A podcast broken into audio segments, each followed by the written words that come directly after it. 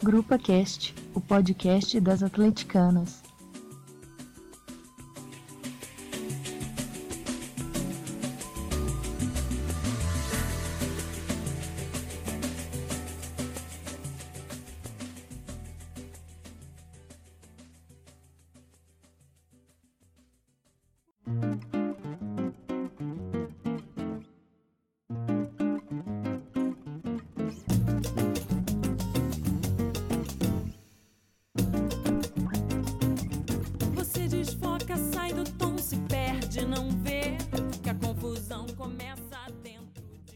Olá, pessoal, estamos aqui mais uma vez. Esse é o nosso podcast número 14. E hoje, aqui no Grupa Cast, a gente vai falar dos três últimos jogos do Galo: Fluminense e Galo, no dia 21 do 10, Ceará e Galo, dia 29 do 10, Galo e Grêmio, dia 3 do 11. Nesses três jogos, nós tivemos alguns fatos importantes em cada um deles, que a gente vai trazer para comentar e comentar as últimas novidades do Galo, que é uma caixinha de surpresa, todo dia tem alguma coisa nova para falar. E hoje nós estamos aqui com a grupinha. Júlia, Oi, gente. É, depois de tanto tempo, estou aqui de volta com vocês. Lu, Oi, gente, boa noite.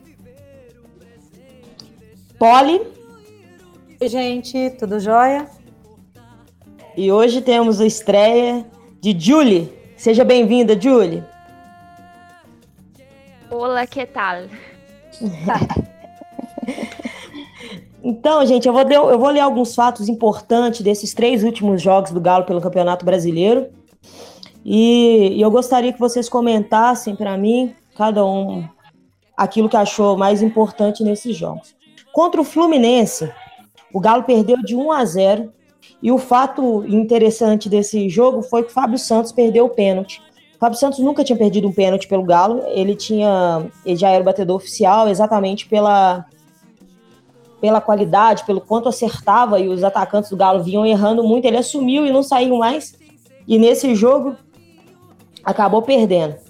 Contra o Ceará, o Galo vinha de três jogos sem marcar gol, perdeu por 2 a 1 em um jogo que o, o Galo falhou e, e só não foi pior porque o Vitor fez boas defesas. Eu queria que vocês falassem a respeito. E Galo e Grêmio, um jogo em casa que a gente tomou gol com dois minutos de jogo. Não, não conseguimos oferecer risco em momento nenhum. E saímos com essa derrota de 1 a 0 de lá. Eu queria que vocês falassem também, meninas, para a gente conversar a respeito do Denilson, que é o reserva do Ricardo Oliveira. Terans, que acabou sendo titular contra o Grêmio, nessas mudanças que o Levir vem fazendo. Edinho, Leandrinho e Bruninho, que é da, a, a turma da ligação ali, que entrou no, no decorrer dos jogos. E eu queria saber qual que é a expectativa de vocês para esses reservas que vêm entrando, que no caso esses Nenhuma. cinco são os que mais têm entrado. E como vocês viram esses três jogos. Começa pra gente, Júlia? Começo com desprazer, porque esse Galo só não vai passar raiva, né? Mas é, sobre expectativa, eu não tenho nenhum mais com Galo. Eu não tenho, porque quando eu vejo que tá lá Leandrinho se aquecendo, Edinho se aquecendo, dá vontade de chorar, sabe? De largar tudo pra lá e falar, não, chega. Porque assim, o Fluminense teve o fator que o Fábio Santos perdeu o gol, mas se eu não me engano, eu já não, já não tô me lembrando direito, mas o Galo também perdeu uns gols que não podia ter perdido. Contra o Ceará, é, meu Deus do céu, aquela bola que o Maidana foi chutar acabou entrando no gol. É, e o Grêmio, que o Galo não teve reação nenhuma, né? Então, assim, além de que o time, eu tenho sentido o time muito apático, eu não consigo. O Galo, a gente sempre canta, né, que o Galo é o time da virada, que é isso e aquilo, que quando a gente toma um gol, porque o Galo toma muitos gols, mas faz muitos gols também. A gente fica, não, tá tudo bem, pelo menos acho que dá pra empatar, dá pra né, fazer um golzinho ali. A gente, já a gente não se preocupava tanto quando o Galo tomava gol, mas hoje em dia o Galo toma gol, você não sente nenhuma força de vontade no- nos jogadores pra poder buscar o resultado. Eu acho que os jogadores já estão abatidos, eu não sei o que está acontecendo. Mas é isso. Além do fato de que o time está muito apático, você consegue ver que toma um gol do Grêmio aos dois minutos do, do primeiro tempo. Tem mais, sei lá, muito tempo ainda para rolar, praticamente o jogo inteiro, e o Galo não consegue fazer um golzinho num, num Grêmio que não era o Grêmio titular. E fica nessa coisa apática, além desse, disso tudo, de estar apático, tem um azar também que eu vou te falar, viu? Essa bola do Maidana que acaba entrando, aquele jogo da Chapecoense que chutou e acabou entrando no gol também, a gente perdeu. E é isso. É uma onda de azar junto com um time muito apático que não dá em nada. Ô Lu, falando a respeito do que a Júlia começou a citar aí, ela falou a respeito do ataque que não tá funcionando. É, o Galo até a penúltima rodada, ele tinha o melhor ataque do campeonato. E essas e esses reservas que eu citei, Terãs, Juninho, ó, Juninho não, desculpa, Terãs, Leandrinho, Edinho, o Bruninho, eles são de ligação para ataque. Você consegue ter esperança em algum deles? E por que, que o Galo parou de fazer gol, Lu? Que? Porque eu, sinceramente, eu acho que falta alguma coisa que o Ricardo Oliveira não está dando conta de fazer. E esses dois não vão resolver. O Denilson é uma incógnita, nem sei por que foi contratado. E o Leandrinho chegou e até hoje não estreou. Não sei se ele vai ter chance com Levi. O Tomás Andrade, pelo que a gente ouviu dizer, ele não é o atacante como o Ricardo Oliveira, não deve permanecer. Então. É, situação do ataque do Galo não é fácil, não. E eu, quem escutou o último podcast aí, sabe exatamente como é que eu tava com o Ricardo Oliveira, mas eu vou deixar para falar dele daqui, pra, daqui um pouquinho, porque eu quero gastar meu tempo com ele agora, não. Ô, Poli, fala, pra, fala com a amiga aqui a respeito do, do jogo contra o Grêmio. O que, que você achou dessa apatia do Galo após tomar o gol logo com os dois minutos? Se você acha que teve algum, algum momento de desatenção mesmo do Galo nesse início de jogo, e essa, essa apatia de não ter conseguido nem pressionar o Grêmio. Não sei se foi apatia ou incompetência, eu já tô meio na dúvida, sabe? Porque você foi um contra-ataque rápido que gerou um escanteio e depois o Léo Silva não cobriu, acho que era o Léo que estava na cobertura do, do Jeromel, não era? E ele deixou o Jeromel sozinho na área e o Jeromel fez o gol. É, e depois o time não É muito uma questão de atenção, né? É, é, o time tá desatento, né? Assim, é uma coisa que... que... a gente vem falando desde o primeiro turno. Desculpa te interromper, Polly, mas é que, igual é aquele jogador do Internacional que deu entrevista, acho que foi o Dourado, né? Que o próprio técnico falou para trabalhar essas coisas de cobrar muito rápido, que as bolas paradas do Galo o Galo é muito desatento em relação a isso e a gente continua muito desatento tomando gol em relação né, à bola parada. Continua que, tipo, da mesma forma. Né, assim, tipo, o Largue tinha que meio que dado uma, sei lá, uma consertada nisso e tinha, a gente tinha parado tomar esses gols assim estranhos de bola parada. Mas no gol de sábado foi muita desatenção, deixar o Jeromel livre, um homem daquele tamanho na área e bom de serviço, né?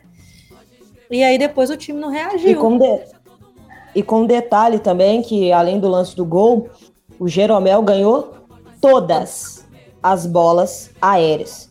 Todas. E não teve uma que o Jeromel perdeu o jogo inteiro, seja na bola ofensiva, seja na bola defensiva. Um time que tem dois zagueiros do tamanho do Maidana e do Léo Silva é um absurdo a gente tomar gol de cabeça. E, Julie, eu queria que você falasse pra gente a respeito do jogo contra o Ceará, que o Galo, ao contrário do jogo contra o Grêmio, contra o Ceará, o Galo pressionou, mostrou um pouquinho de reação e mesmo assim não, não adiantou, tomou gol e, e saiu derrotado. É. é. que nem a, a Júlia falou. É, pode continuar, oh, Carol, desculpa te interromper. Não, era só porque eu queria que você me falasse a respeito da, da responsabilidade do ataque até nessa questão dos gols que o Galo toma, porque contra o Ceará a gente perdeu dois gols assim, cara a cara, e em um desse, e aí no próximo ataque o Galo acabou tomando gol e saiu derrotado. A responsabilidade que o ataque também tem de não de não comprometer os resultados. Ô, Carol, tem aquela máxima do futebol que é quem não faz leva, né? Isso não é lenda, isso é fato. No futebol, quem não faz, leva. O gol que o Galo tomou foi ridículo, né? Uma falta de sorte, como a Júlia falou. É o seguinte, a sorte, ela trabalha, ela anda junto com o trabalho. Se o trabalho não está sendo bem feito, meu querido, a sorte não vai andar junto e o azar vai arrumar uma brecha vai foi o que aconteceu, né? O Galo perdeu uma oportunidade, logo em seguida tomou um gol e um gol ridículo, né? Aí depois você vê, vem o Casares, a, assim, um jogo que a gente tem a sorte do Casares estar acordado, porque aquele gol que ele fez, ele estava acordadaço. E aí faz aquele gol, mas aí depois em seguida, em seguida não, não em seguida, mas assim, vai lá e toma o, a virada. Eu acho assim, é como eu disse, o trabalho, a sorte ela anda junto com o trabalho. E naquele dia ali, quem de fato estava trabalhando era o Lisca doido. O momento do Ceará também era muito bom, tem que considerar isso também. Estádio cheio, os caras não queriam não quer ficar, não quer cair para a Série B, quer encontrar com o rival Fortaleza na Série A, coisa que não acontece há muito tempo.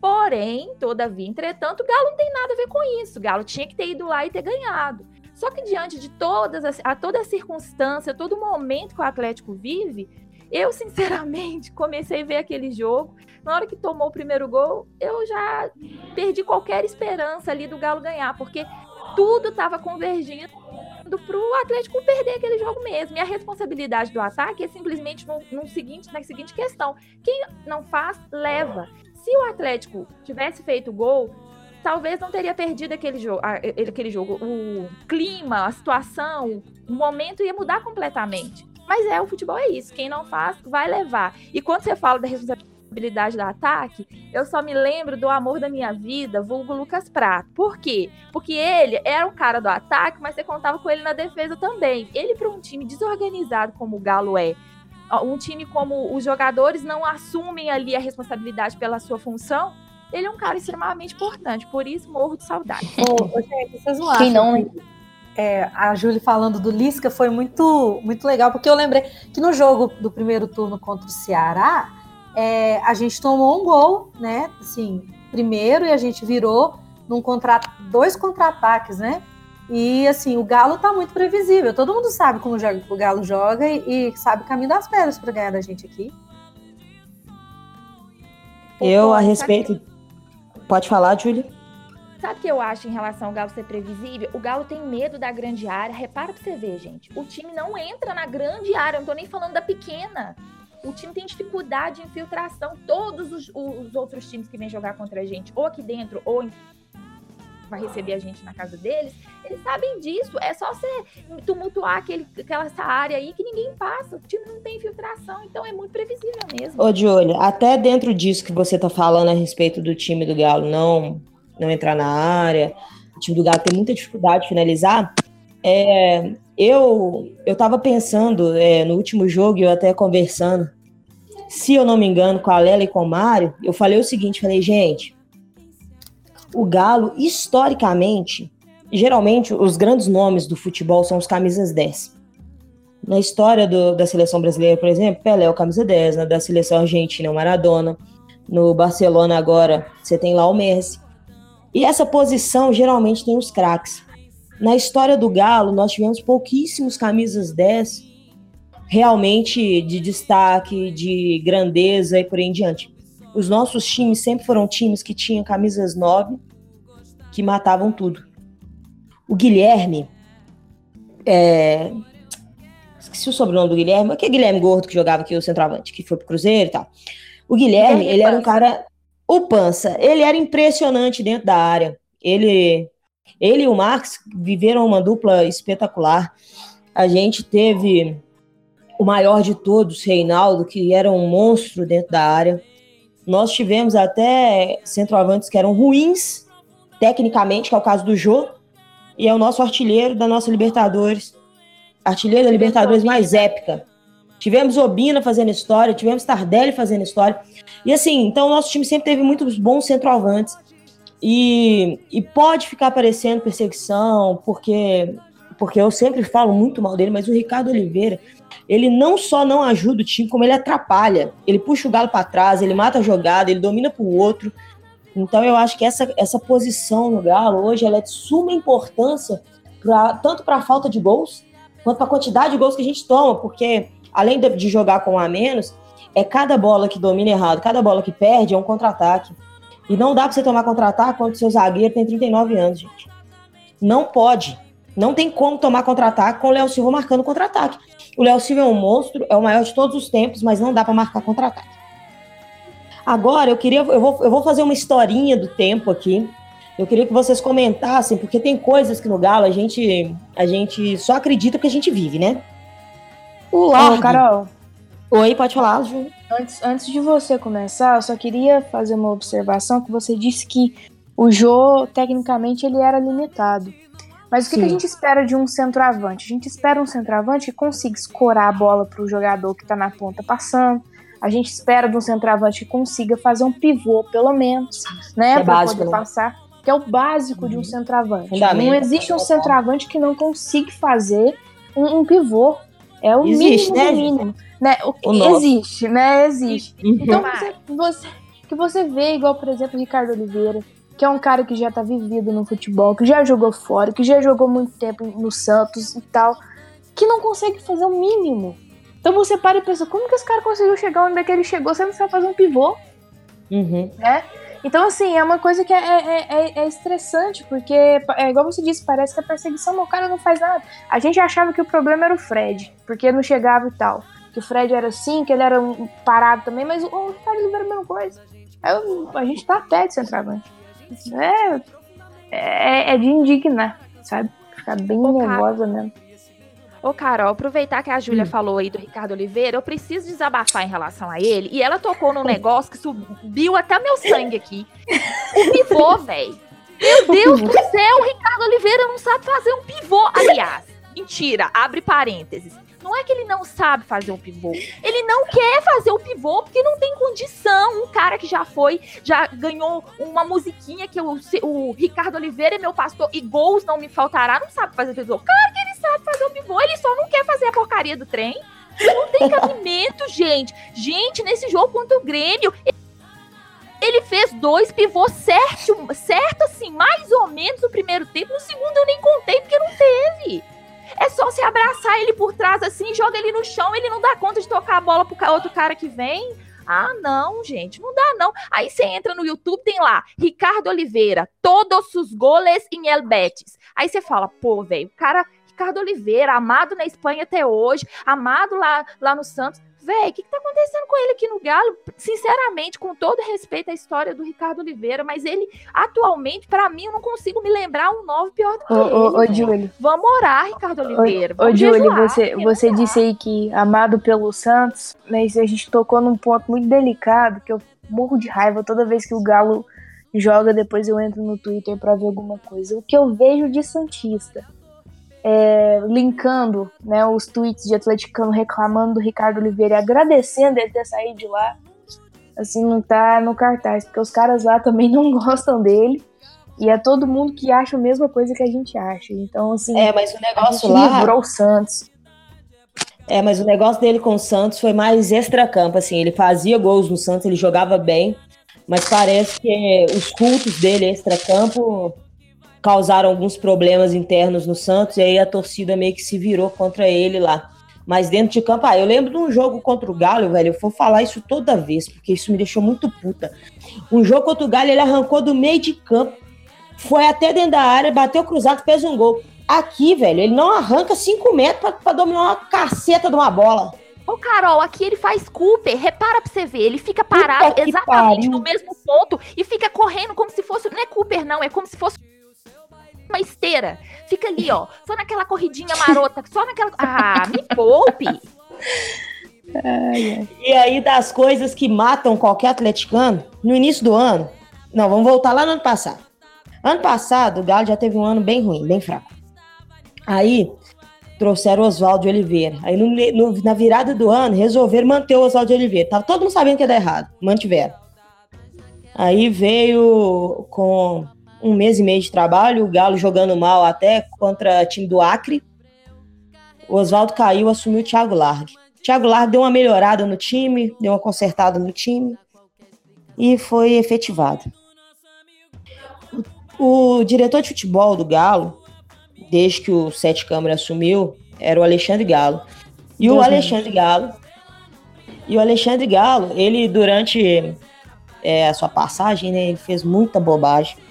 E uma delas foi aquele cidadão que a gente falou no início, que o Denilson tem cinco anos de contrato. E aí o Galo foi ficando e, e as situações do Galo cada vez piores. Bom, mandaram o diretor de futebol embora, porque não tinha mais como segurar também não. Primeiro mandaram o treinador, depois o diretor de futebol. Ou seja, o departamento de futebol do Galo não funcionou esse ano e o presidente demorou o ano inteiro para perceber isso. Trouxe o Levi, que não deveria ter saído, né? Mas trouxe o Levi. E aí, para substituir o Galo, em vez de contratar alguém, pegou o Marx, tirou o Marx da categoria de base e colocou ele lá temporariamente.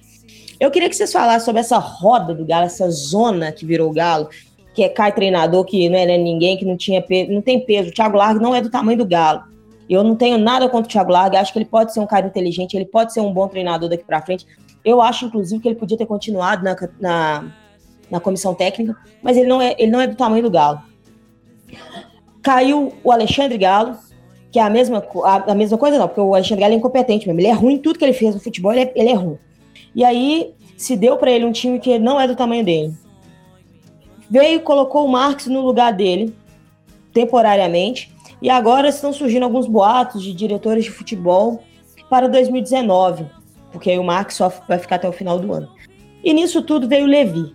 Eu queria que vocês falassem para mim a respeito, primeiro, né, da queda do Largue e do Galo, da responsabilidade dos dois no ano que o Galo teve, essa, esse cargo temporário do Marques, o, quanto, o que pode ser bom, o que pode ser ruim, se tem alguma coisa de boa, se não tem. E se vocês têm alguma sugestão para diretor de futebol de 2019. Então, a respeito dessas, dessas mudanças, poderia comentar para a gente, por gentileza, Julie? O Carol, é o seguinte, Calil tem uma frase que eu repito ela todos os dias. Quem nunca administrou nem uma lojinha de açaí, de vitamina, não pode falar nada de administração, porque administração é um troço muito difícil. Bom, eu concordo em parte com ele. Realmente, administrar um, um clube do tamanho do Atlético é muito difícil.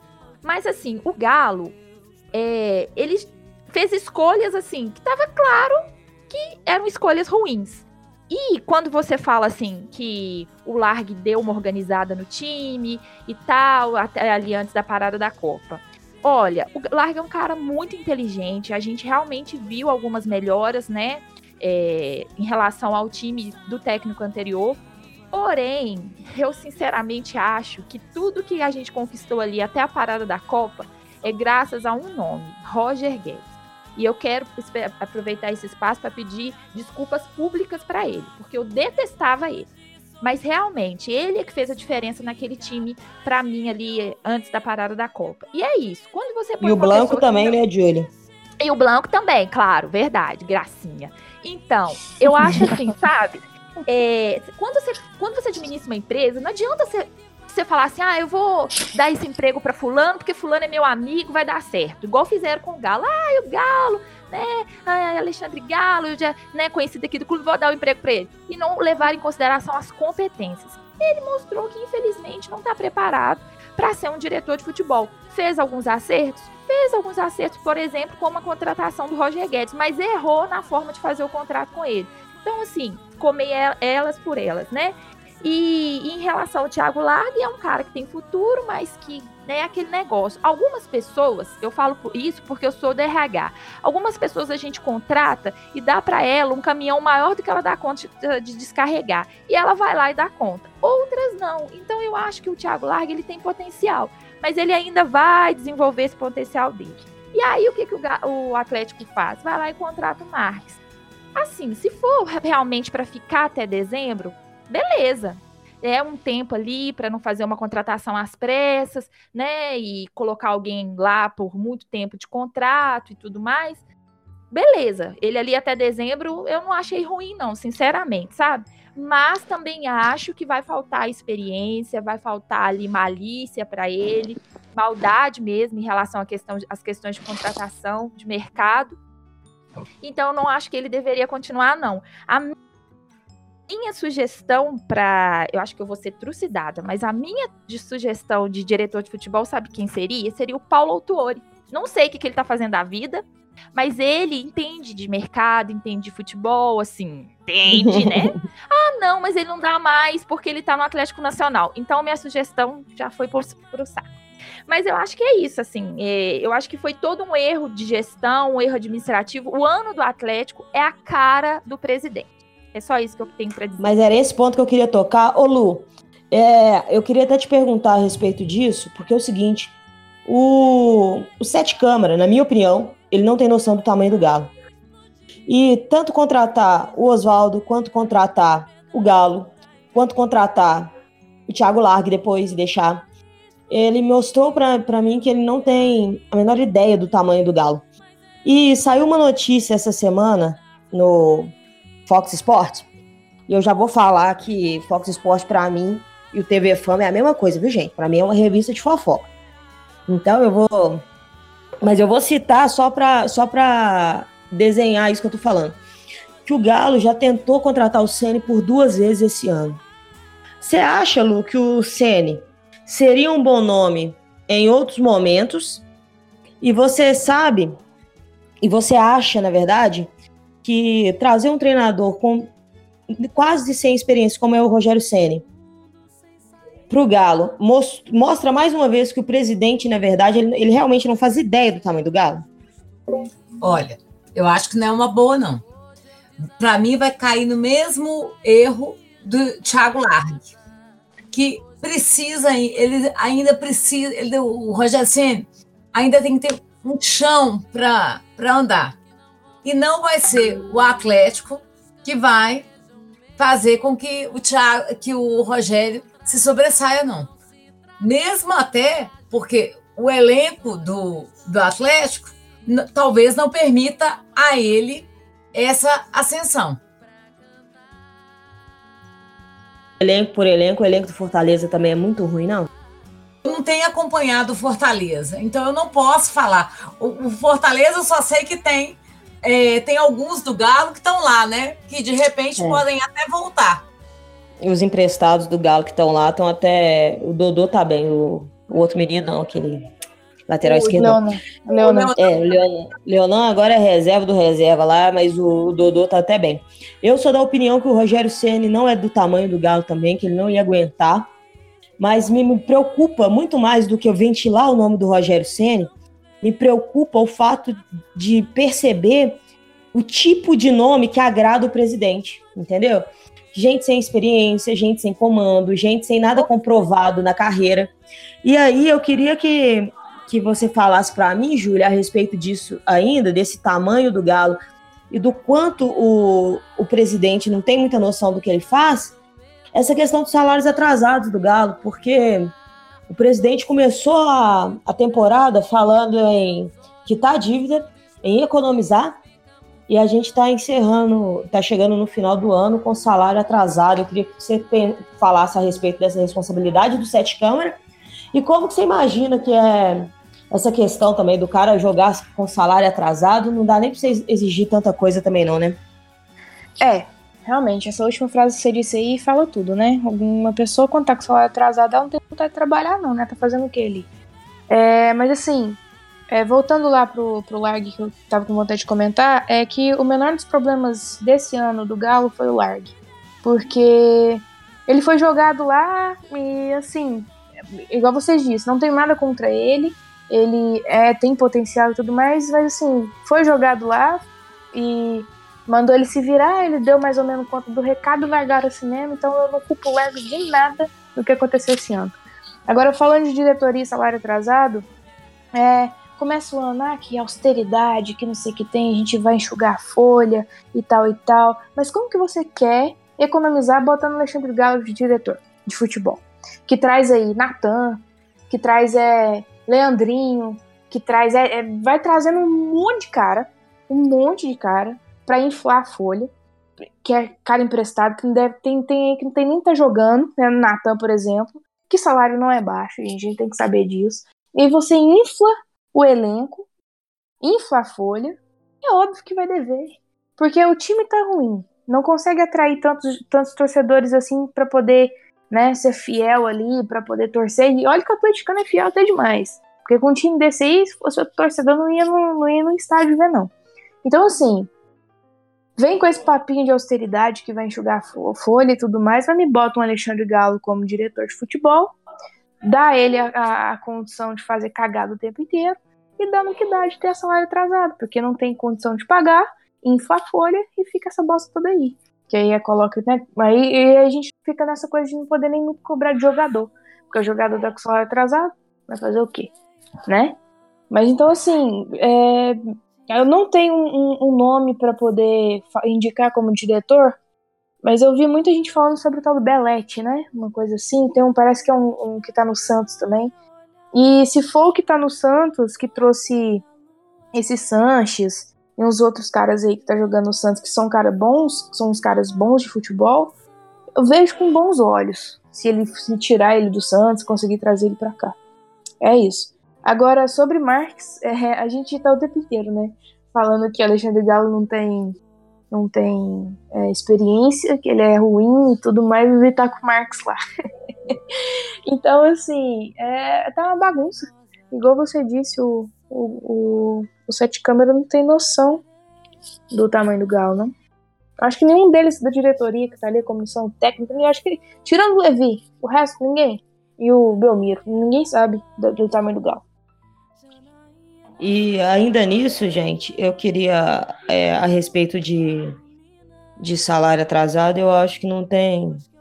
Não tem nem sinão, não tem nem vírgula, tá errado, ponto acabou. E semana que vem vai sair um texto meu no site da Grupa a respeito do ano do Galo. E uma das coisas que eu queria, que eu vou destacar, né, é essa questão financeira. Porque eu, eu aprendi na minha vida que as palavras da gente elas só têm validade quando elas são quando elas são acompanhadas de ação. O Luan, quando ele era sempre o menino maluquinho que motivava todo mundo e tal, ele motivava por quê? Porque ele falava, mas ele chegava em campo e ele se doava. Então é por isso que nele a gente acreditava, por, por isso que ele nos motivava. E aí a diretoria do Galo veio com esse papinho de austeridade no início do ano. E eu vou te falar um negócio, não existe economia, não existe austeridade financeira gastando 50 milhões em contratações igual o Galo fez esse ano.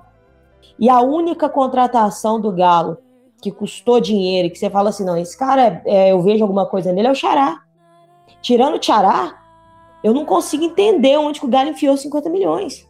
Então, tirando o Xará, a gente não fez nenhuma contratação que justifique esses 50 milhões inflou a folha e o problema é que não inflou a folha para esse ano só não, gente. O Denilson tem cinco anos de contrato. Não tem nada que esse cara tenha feito na carreira que justifique ele ganhar um contrato de cinco anos, não. Então eu acho que essa, esse papinho da, da diretoria de austeridade não cola. Assim como não cola o papinho do jogador. Dos jogadores do Galo que andam conversando demais também, apesar da, do problema dos salários atrasados, é que isso eu acho que eles deveriam falar mesmo, não falam, mas fica terceirizando responsabilidade, falando até para a torcida, igual o senhor Elias vem falar esses dias, eu concordo com ele que não tem que vaiar, mas quem tem que falar isso, Elias, sou eu que sou torcedor e paguei ingresso para estar tá lá, velho. Não é o Elias, não, que não tá jogando nada.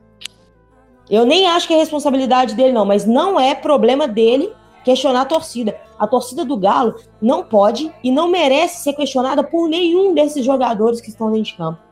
Nunca. Dali. Esse, esse time não merece a torcida. Dali, o máximo que eu aceito reclamação é do Léo Silva e do Vitor. E eles nunca Exatamente. vão abrir a boca para falar qualquer coisa da torcida, porque eles Era sabem. esse que era o ponto. Era esse que era o ponto. O Galo tem duas lideranças muito fortes hoje, que é o Vitor e o Léo Silva. Esses dois, se falasse alguma coisa da torcida, eu ia reclamar do mesmo jeito. Mas pelo menos eu ia entender um pouco mais. Agora o Pelo resto. menos você ia não. respeitar, né, Carol? Eu ia respeitar a história dos caras, né? Agora Mas vamos o combinar resto. que assim, se, a- se não fosse o Vitor, a gente tava era lascado. Porque nos últimos jogos o Vitor tem feito milagre. Milagre. E não No- ultimamente tem sido Vitor fazendo vitice, todo jogo, um atrás do outro. Todo jogo é Todo três, jogo. quatro defesas impossíveis de fazer, pô. E É aí a coisa gente que tem dá, né? assim, um time que não tem recomposição, né? Você tem um time que tá doidão. Parece que os caras estão assim, ah, vão lá de boa jogar pelada e beleza. Se der, deu. Se não der, amém. Uhum. Gente, eu tava, eu tava aqui pensando que a, a Carol disse que gastamos 50 milhões em contratações. É, disso aí a gente, eu acho que o, o Tiará foi quanto? Uns 20, não foi? Seu, seu, foi por essa volta aí de alguns milhões aí. É, o Tiará, ele é um jogador que eu vejo que ele é, É. bom, sabe? Tipo, o Tiará, ele é bom do time ali. Vou falar pra vocês, do time que destaca é o Tiará, o Vitor e o Emerson. É os que estão destacando, pra mim. É, mas eu penso assim que o, o Tiará, eu acho que foi muito arriscado, por mais que ele seja um jogador bom, foi muito arriscado pagar o que pagou num jogador relativamente já velho. Porque ele tem o quê? Uns 28 anos por aí, não é? O- 28 Quase uns- anos. Então, É 28. eu achei, eu achei arriscado e assim, pra depois você revender o Tiará no preço que você pagou, talvez você não, Não, não consiga o vende. preço. Você tá Não entendendo? vende. Então foi o que eu, eu achei imprudente, por mais que ele seja um jogador bom. Agora, Mas a gente vai falar de contrato e o senhor, o senhor Ricardo Oliveira, que tem contrato aí até quando ele tiver 42 anos. Não, pelo amor de Deus, isso aí já é beira loucura, né? Mas agora, é, agora o que você disse, né? 50 milhões. Eu fico pensando. Vendeu o Bremer, ok. Né? Oh. O pro- problema, problema horrível que a gente tinha na zaga vendeu o Bremer. Que pra mim foi, uma, foi. Junto com o Roger Guedes, foi a pior coisa que aconteceu com o Galo. Mas aí gastou esse dinheirão contratando, por que, que não pega esse dinheiro e tentasse investir no Roger Guedes pra ficar? E fala assim, não, fica aqui mais uns anos que depois a gente vai te vender ano que vem. Mas só por enquanto. A gente aumenta seu salário, faz algumas coisas, coloca luvas aqui. Porque o Roger Guedes, ele tava numa ascensão no Galo. E eu vi que o Galo não fez esforço nenhum. O Alexandre Galo, no caso, tá? A diretoria, no geral. Pra ele ficar. Aí você para e pensa, gente, se o Roger Guedes tivesse ficado, como que a gente estaria? Será que o ataque estaria ruim como é que tá? Será que ele continuaria do jeito que ele tava? Então, assim, eu acho que seria um dinheiro mais bem gasto porque ele é novo, muito novo, 22 anos ou 23, se eu não me engano. E sim, depois você conseguiria vender ele por um preço o dobro que você gastou. Quase isso. Hoje, Então, assim- Mas, Oi. Mas o negócio do Roger Guedes também não tinha uma questão do Palmeiras, que ele tinha que. O Palmeiras tinha que concordar com as negociações, tipo, não era só o Galo querer. Não, Não, sim, mas se o mas. Galo cobrisse, era do Galo. Se o Galo mas cobrisse, o era Galo- do Galo. É, então, tinha isso, Se o entendeu? Galo equiparasse, né? Se o Galo empatasse em valor, era do Galo. Sim, Mas aí entendeu? aquela questão que acho que foi Carol que falou no início. O contrato é errado, né? Que não estabeleceu Pois é. é, um Não fixou o passe, né? passe do, do Roger Guedes. Mandaram o Marcos Rocha pra lá de graça. E o É. Marcos Rocha nem jogando direito, tá? Doido pra voltar né? pra cá, mentira, não sei se. O Filipão que vem. Ah, o tanto que de dinheiro que o? Palmeiras tem, que conta com ele pro ano que vem. Ah, Mas o tanto de, o tanto de dinheiro que, Palme- que a Crefisa enfia no Palmeiras lá, eles podem contratar os dois laterais tranquilo. não- eu, não, eu nem espero mais a volta do Rocha. E eu, inclusive, tô satisfeita com o Emerson, velho. Eu gosto muito do Emerson. Não, o Emerson, gente, o que esse menino tá fazendo, porque, assim, nesse time que tá tendo, ele volta, ele marca, ele ataca, ele consegue fazer o que tem, ele não prejudica o time. O Emerson não prejudica. Ele tem que melhorar algumas coisas, porque ele ainda é muito Ele é afobado, imaturo. Sim, mas você vê que ele é um cara que tem potencial. Que ele tem Sim. tudo pra ser um ótimo lateral. Porque ele volta e Ele é marca muito jogador bem. de futebol, né? Sim, exatamente. Ele, ele, ele vai- tem muito pra melhorar. E o bom é que ele é muito novo, entendeu? É que foi, foi uma coisa que eu acho que o Alexandre Galo acertou. Foi em duas contratações. Que foi na do Emerson e na do Zé Wellison. Ponto. Ah, eu também gosto do Zé Wellison. Eu acho que Ponto. ele tá fazendo falta pro time. Porque você Uhum. você não tem gente voltando para marcar, a defesa fica vaziaça, o meio-campo a gente não tem, né? É, é complicado. E o Emerson, do- no sábado, ele tava jogando praticamente sozinho. Sim. E aí, no segundo tempo, aquelas alterações que o Levir fez, fez com que piorasse ainda mais a situação, né? Porque aí ele ficou sozinho mesmo, aí ele sumiu do jogo. É, Ô, Polly, Hum. Pode falar, Pode falar. Não, é só porque, Não, é é que eu porque- iria. é que eu iria dizer que. Que um detalhe que eu tinha percebido é que, por exemplo, igual colocar esse time que tá tão bagunçado, se ela por elas não, se não deixasse o Casares, não seria melhor, né?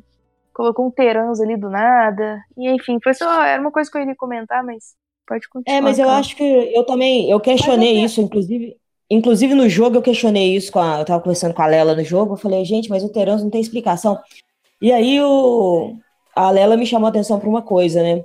O Galo não corre risco mais de cair, tinha um jogo muito difícil, e aí o, o, o Levir, na minha opinião, tentou fazer testes para descobrir com quem ele pode ou não é, se ele pode ou não contar com esses caras para o ano que vem. Entendeu? Então eu acho que ele fez mais em forma de teste, mas para mim o Terans não, não mostrou nada também, não deve ter conseguido esse impressionar o Levir, não. E o Poli, mas você não acha que essa onda do Levi falar assim, ah, eu tô testando, eu não conheço ninguém, tal e tal, Hum. tal, não é meio. cortina de Ah. fumaça. Cortina de fumaça. É só para é só para desviar a atenção. O Levi é, tô muito malandro. O Levi é muito maduro, muito esperto. É lógico que ele vai proteger os caras, vai, vai- ele vai puxar o erro para ele. Ele vai fazer coisas que a gente acha absurda exatamente para puxar o erro para ele. Porque o Levi ele é assim. É, e eu acho também que ele, mas eu acho que ele realmente quer ver até onde que esses caras podem ir, entendeu? Você sabe a E aí, que tenho? É Hum. que ele tá falando assim: olha o que vocês gastaram, no que vocês gastaram milhões Pode de ser. reais.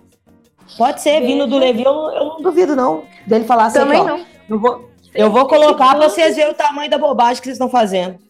Olha isso, olha o cara que vocês contrataram por cinco anos. Cinco anos.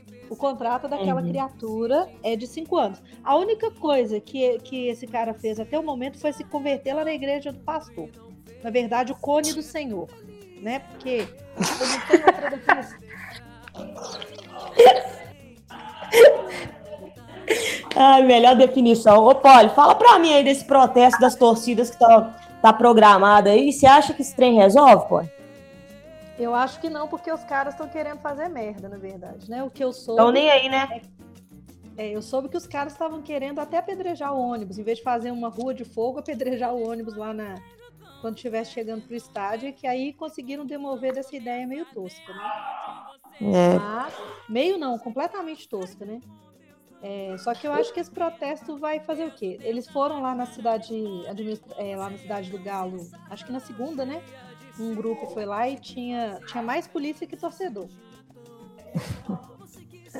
E falaram, gritaram lá a palavra de ordem, né? Eu quero raça do time todo, mas eu não sei no que, que vai dar esses protestos, não. A eu diretoria acho que esse time não sente nada. O time do Galo é um time que o estádio tá lotado, cantando um hino, pau quebrando, e os caras não sentem nada, os caras vão sentir pressão de protesto. Isso não É, ganha isso futebol também, não. Que se, se ganhasse, o Corinthians era Aquele campeão de jogo- tudo. Exatamente, mas você sabe o que, que essa, essa ideia que você falou aí do- desse time não sente nada? Naquele jogo contra o Fluminense no primeiro turno, em que Uhum. caiu o mundo em BH e que a torcida fez aquele espetáculo, Uhum. velho, como que aquele time não se motivou para virar aquele jogo? Depois daquele, daquele jogo, eu falei assim: você pode, sei lá, morrer na arquibancada e o sangue jorrar, que esse time não vai fazer nada. Os caras não sentem nada, velho. Nada. Nada. Eu fico pensando que quando a gente, na Libertadores, quando eu acredito surgiu, é, os jogadores pareciam sentir junto com a gente cada arrepio que a gente sentia quando a gente gritava eu acredito no estádio. E a gente não vê isso nesse time, né? Não vê. Gente, eu lembro que eu tava naquele jogo da final, da, das quartas de final da Copa do Brasil. O time tava perdendo de 3 a 0 né? Porque ele tinha perdido em São Paulo já. Daí você vem o, o- o- a torcida a- com o time, o time doida e de repente você faz um 4 a 1 inimaginável. E depois, duas semanas depois, você repete o mesmo placar de forma absurda, porque o time tinha sangue. Agora, o que, que a gente tem? Você tem Ricardo Oliveira fazendo jogging no campo.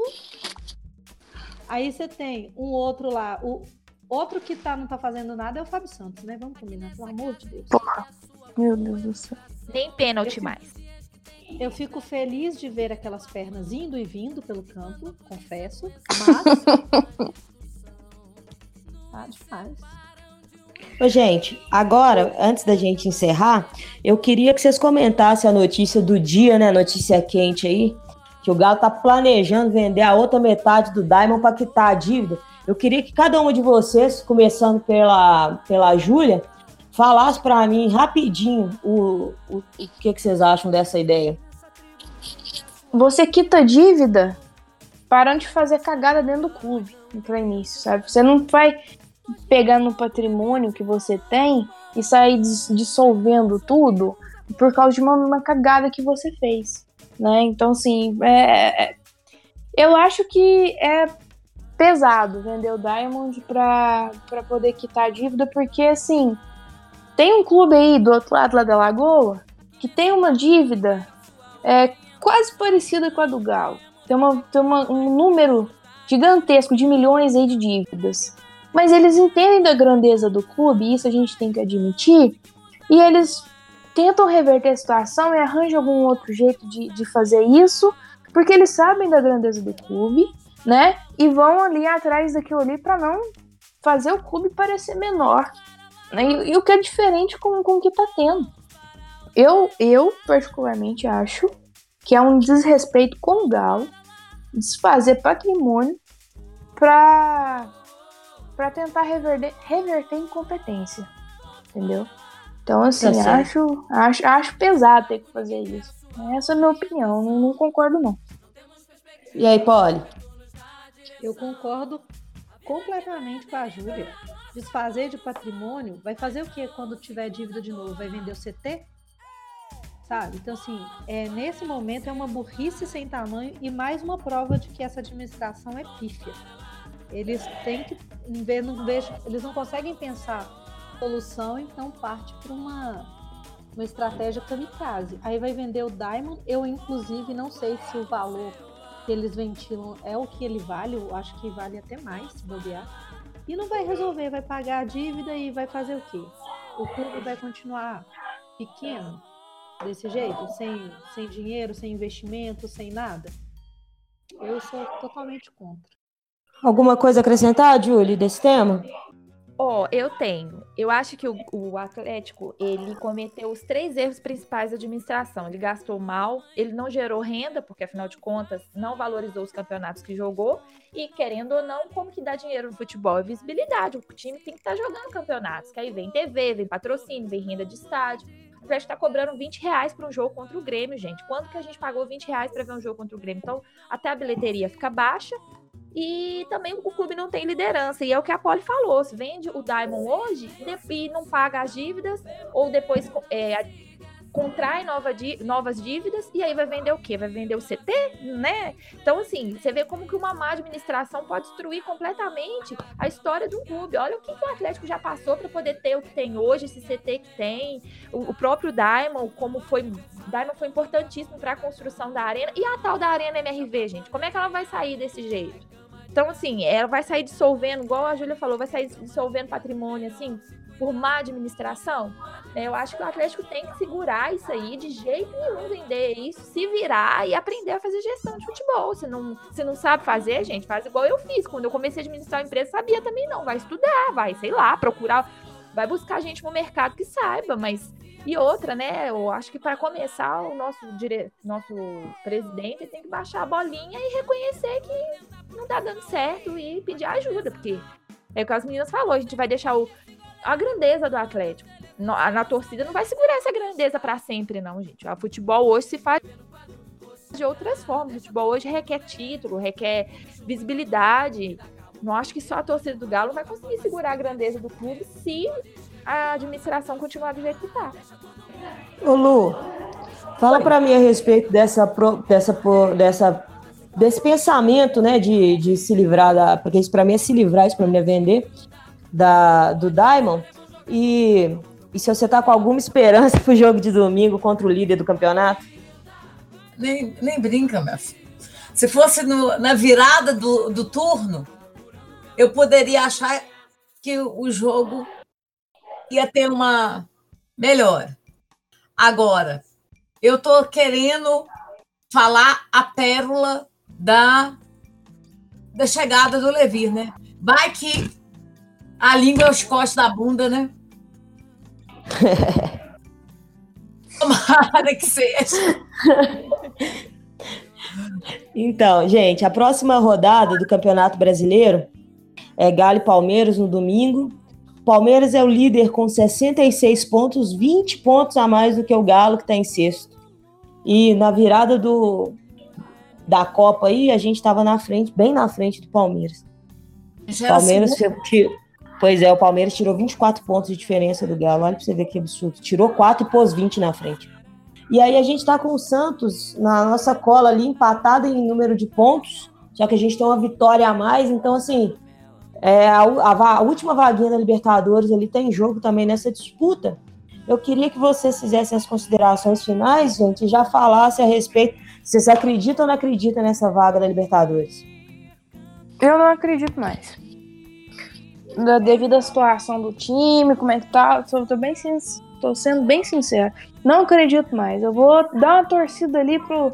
Talvez pro Cruzeiro avançar também, pro Atlético Paranaense ou Fluminense passar pra Sul-Americana e ganhar, para abrir duas, né, duas vagas ali em cima ali.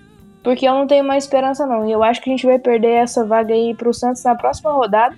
Porque eu não, não acredito que o Galo vai vencer o Palmeiras. Não tenho essa expectativa. E é o que eu disse, o que eu pensei, na verdade. Lá quando o Santos contratou o Cuca, né? que a gente estava segurando vaga para o Santos. E de fato, é o segundo melhor time do retorno, junto com o Palmeiras, né? E deu no que deu. Chegaram, a gente deixou chegar, a gente não, não fez nossa parte.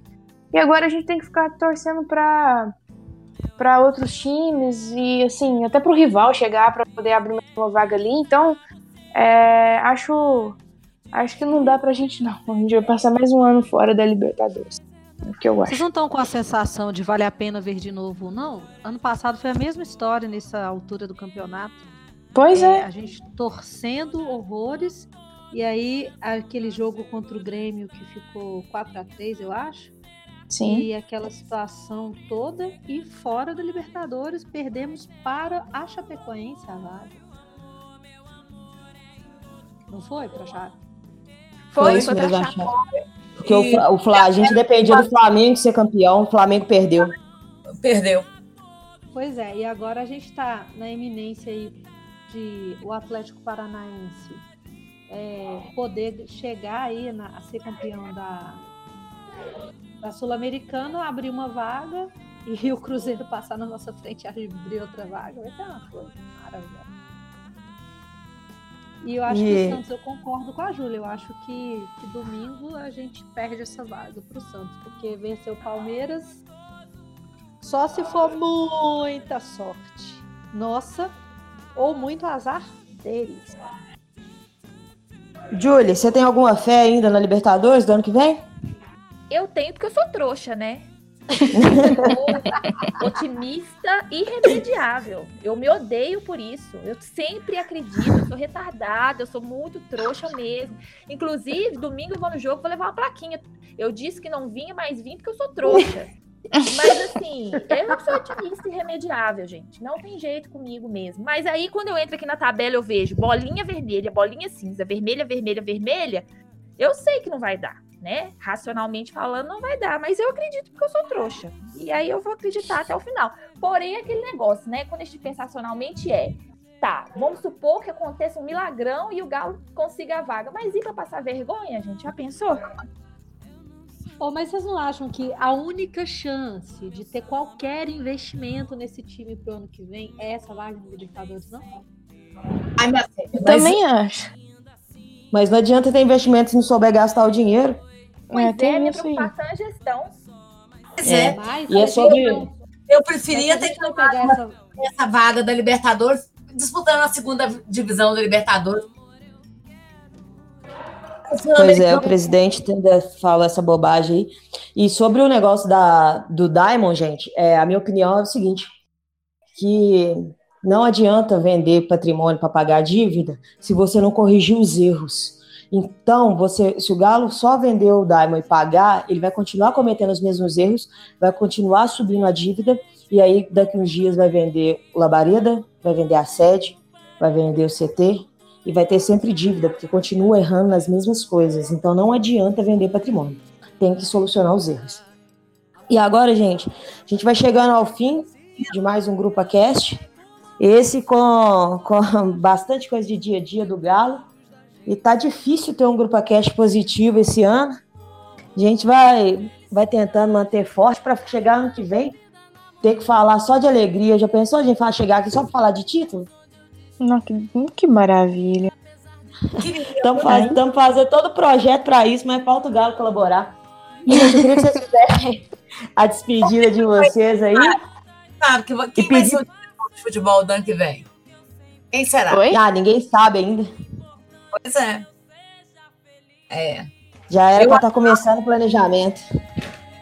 Eu, o único nome que eu achava que daria certo foi o, é o Leonardo, que foi lateral esquerdo da seleção. Isso é bom, hein, Lu? É, mas tá fora do tá. país, né? acho que tá na Turquia, né?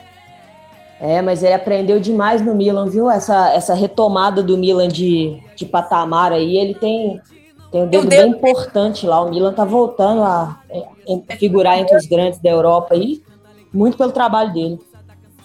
O Carol, mas ele tá lá ainda? Porque se ele estiver lá ainda e tiver, for por responsabilidade dele a contratação do Higuaín, eu já não quero ele aqui, não. Não, ele tá na Turquia, Júlia, agora. Ah, então tá, ufa. Você é no Fenerbahçe ou Galatasaray? Eu acho que todo mundo que contrata o Higuaín tem que ser mandado embora. Mal enganador. Ô, gente, então é isso, nós chegamos até ao final desse grupo aqui. Alguém tem algum recadinho? Eu tenho eu um recado. A fé da Júlia, sabe? Eu, quero... eu tenho um recado. Pode? Diga, amiga, pode falar. Al... Gente, alguém manda esse grupo a cast pro Ricardo Oliveira, que eu tenho um recado para ele agora, de crente para crente. Ricardo Oliveira, meu filho. Tem coisas que só se resolve com jejum e oração. Bota esse joelho no chão. Fala com Deus, você não pode terminar sua carreira assim, não, cara.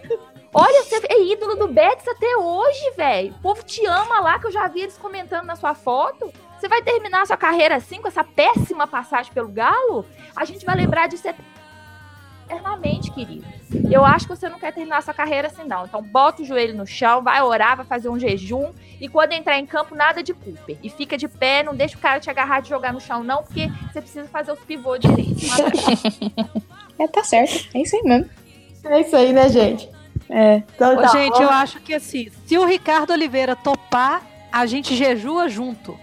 Ah, gente, é muita gente, eu não vou não. Nem. Vamos lá, eu vou aproveitar que eu tô precisando dar uma melhorada na silhueta e perder peso para fugir da repressão, então bora. Fugir da repressão. tá certo. Tá na linha de frente, minha filha. Isso aí. Oi, gente, então é isso. Muito obrigada pela participação de vocês, foi maravilhoso. E vocês, vocês deixaram a minha estreia aqui bem mais. estreia na, na, na condução bem mais leve, viu? Muito obrigada.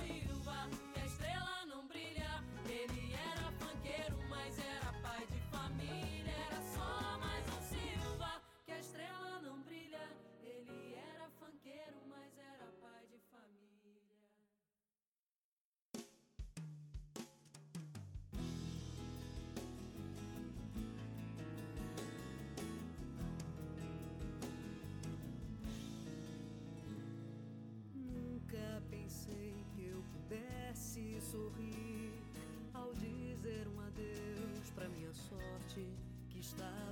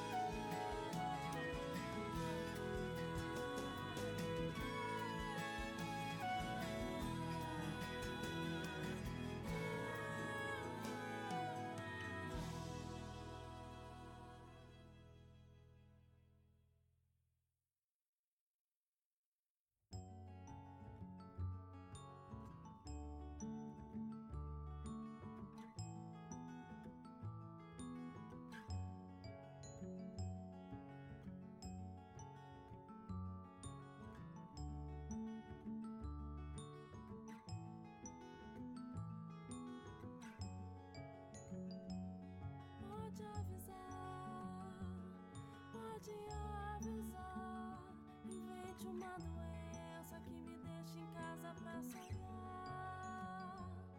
Pode avisar, pode avisar, invente uma doença que me deixe em casa pra sonhar.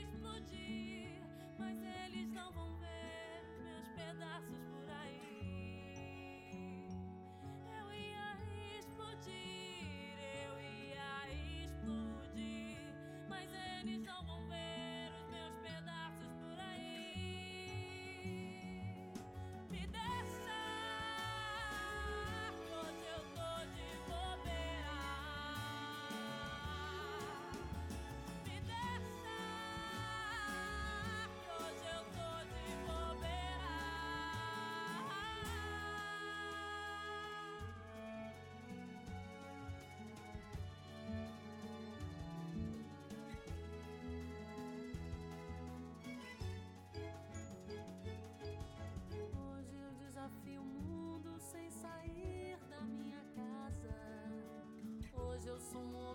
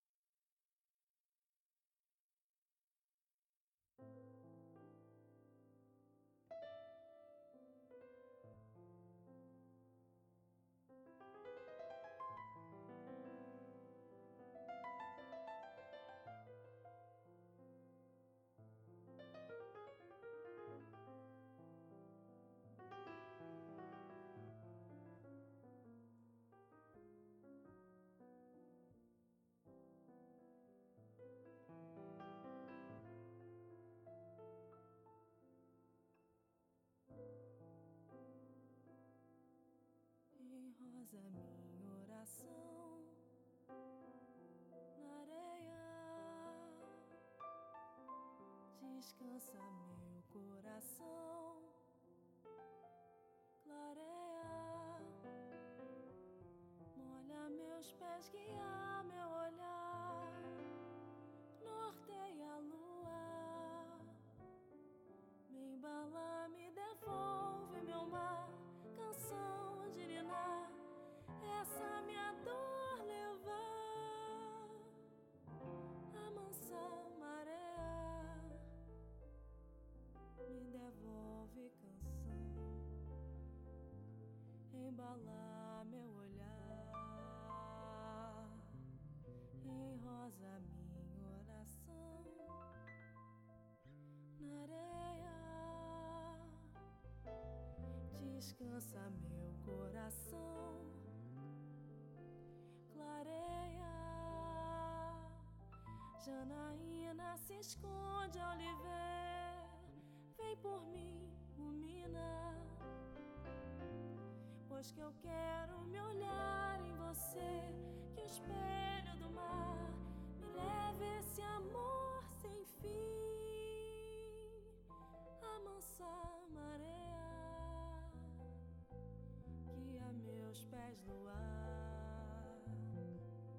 leva meu coração, amansa marear.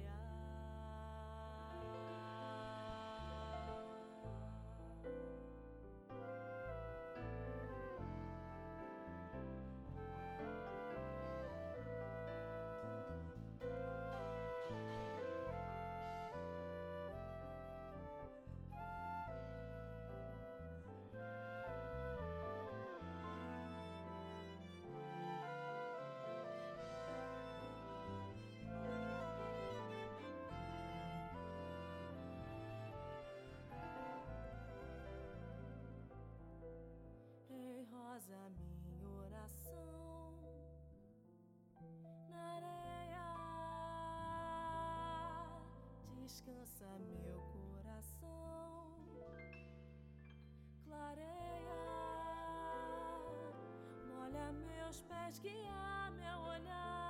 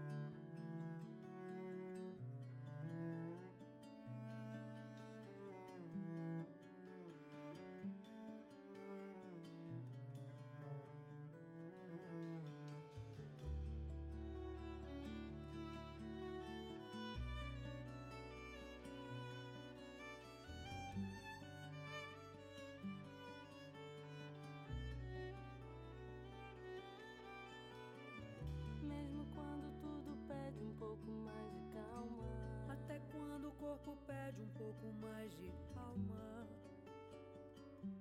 A vida não para. Enquanto o tempo acelera e pede pressa. Eu me recuso, faço hora, vou na valsa. A vida é tão rara. Enquanto todo mundo